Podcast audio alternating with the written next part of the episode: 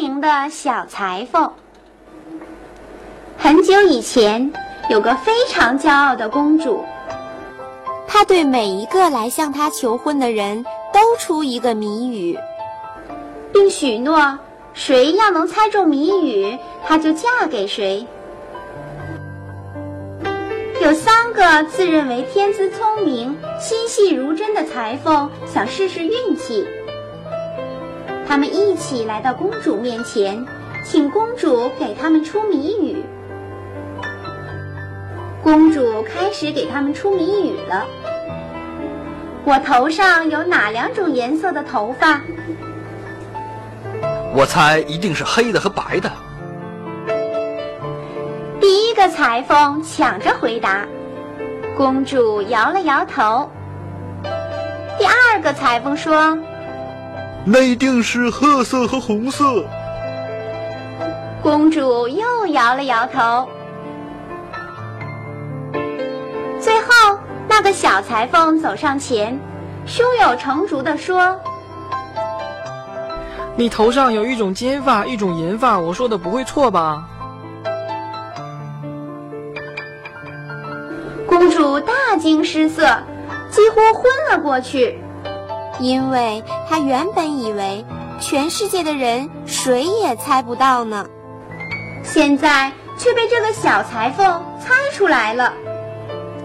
可他不甘心嫁给小裁缝，于是他对小裁缝说：“你必须再做一件事，你要和铁笼里的熊过一夜。如果第二天你还活着，我就嫁给你。”这天晚上，小裁缝被带进了熊住的铁笼里。熊看见了小裁缝，立刻向他冲过去。小裁缝并不害怕，他装作若无其事，从口袋里拿出胡桃，咬开壳，吃起果仁来了。果仁的香气馋得熊直流口水。小裁缝把手伸进袋子里，掏出一些石头，把它当作胡桃递给了熊。熊以为是胡桃，就高兴地把石子儿放到嘴里，但怎么也咬不开。小裁缝故意一会儿拿胡桃，一会儿拿石子儿逗弄熊，还直奚落它。过了一会儿，小裁缝又拿出一把小提琴，随即奏了一段。熊听着听着，就跟着音乐跳起舞来。他请求小裁缝教他拉琴，小裁缝痛快地答应说：“我很愿意教你，不过那得看你天赋如何。让我先瞧瞧你的爪子。”它们太长了，我得先给你修修指甲。小裁缝拿来老虎钳，把熊的脚掌放在钳口上，等到他把老虎钳扭紧后，就安稳的睡觉去了。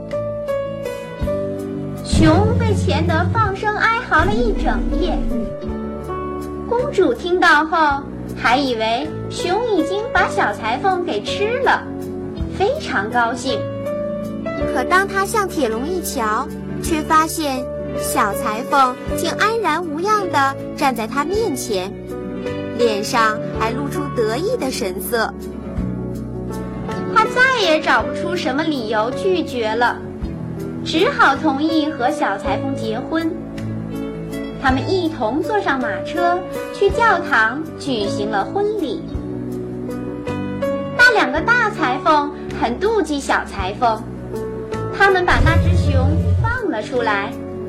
那只熊咆哮着向马车追去。小裁缝一看熊追来了，急中生智，立刻头冲下，脚朝上，仰在车座上，把两腿岔开，伸出窗外。熊看到他的姿势，立即想起了老虎钳。害怕再被夹住，只好回去了。从此，小裁缝和公主就过上了幸福快乐的生活。